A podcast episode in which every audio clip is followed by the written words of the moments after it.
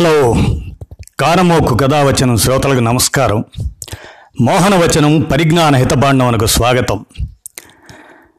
ఇప్పుడు అందరి కోసం అందరూ ఇది మరో ప్రపంచ యుద్ధం.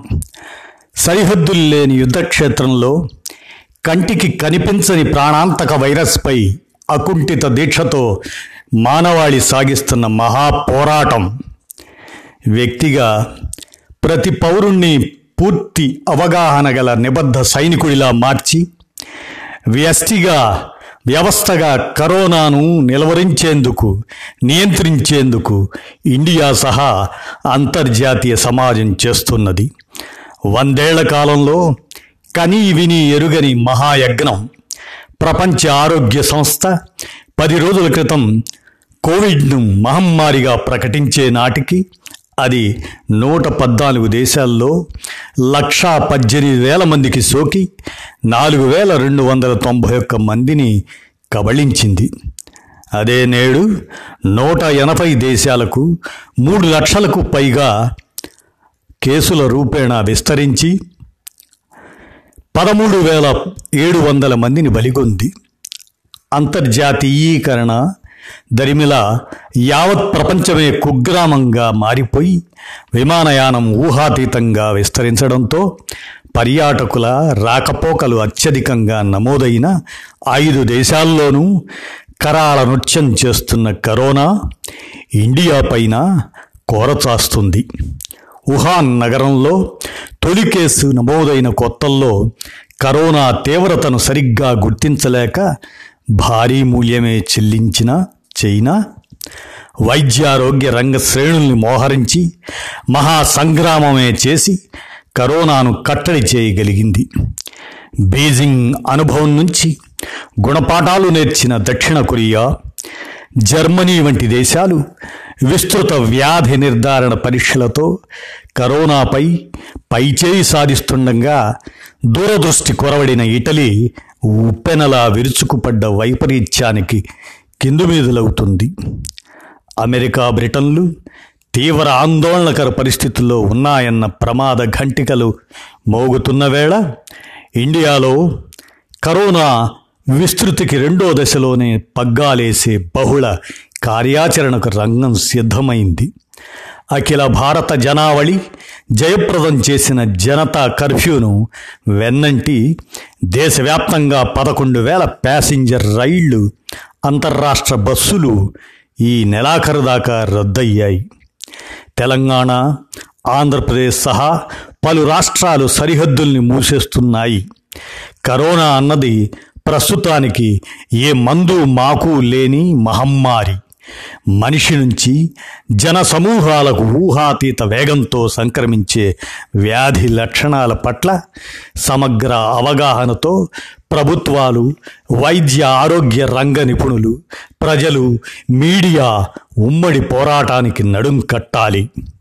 వందేళ్ళ క్రితం స్పానిష్ ఫ్లూ అప్పటి నూట యాభై కోట్ల ప్రపంచ జనాభాలో నాలుగో వంతుకు సోకి మోగించిన మరణ మృదంగం ఇప్పటికీ చరిత్ర పుటల్లో ప్రతిధ్వనిస్తుంది.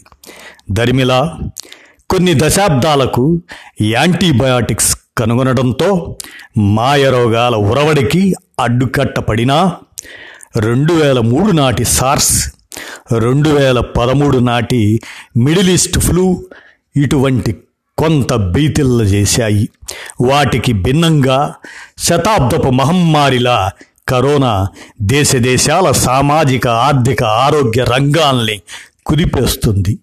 ప్రపంచానికే సరఫరాదారుగా మారిన చైనాలో పరిశ్రమలు మూతపడటంతో అత్యవసర వైద్య సరఫరాలకు అందక అమెరికా సైతం కలవరపడుతుంది.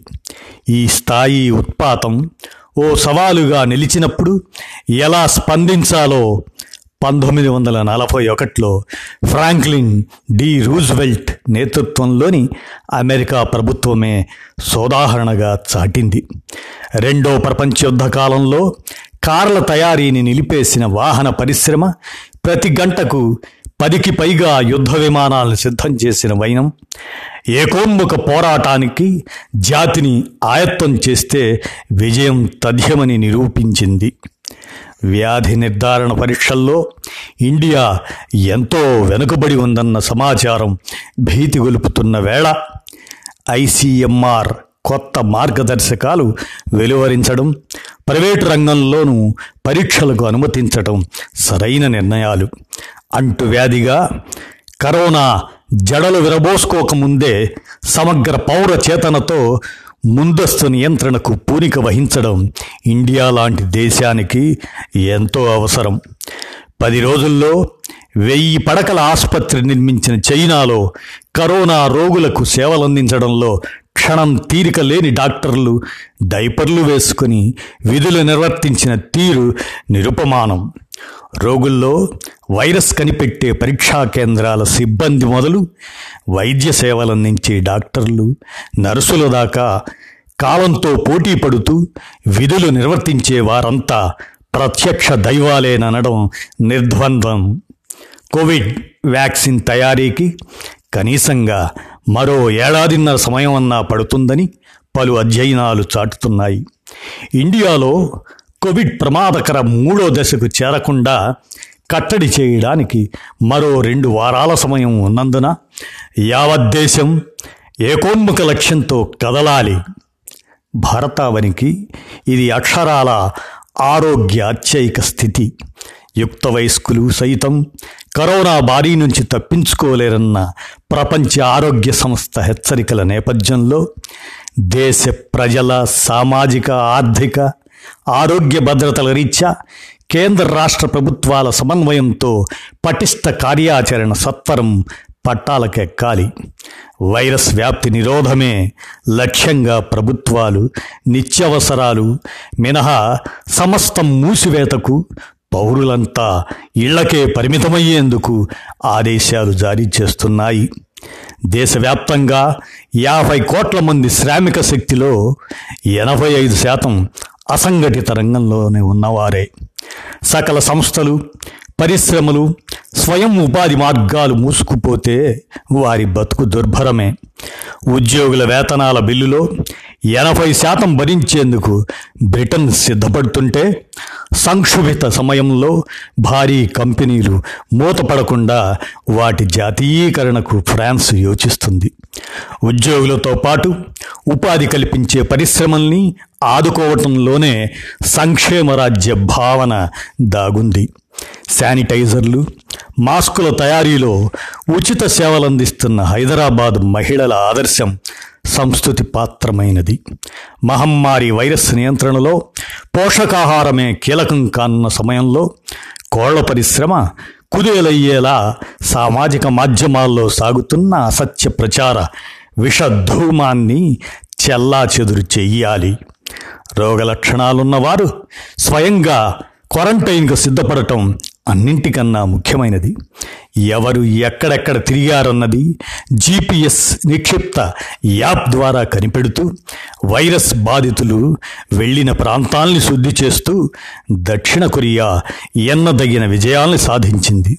సాంకేతిక పరిజ్ఞానం మీడియా సహకారం సైదోడుగా వైద్యుల త్యాగనిరతి ప్రజల్లో సదవగాహనల తన్నుతో అందరం కరోనాపై కథన బేరి మోగిద్దాం.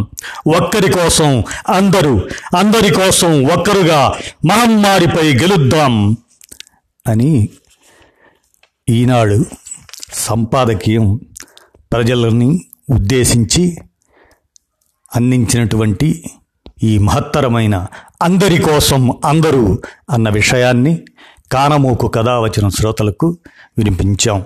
ధన్యవాదాలు.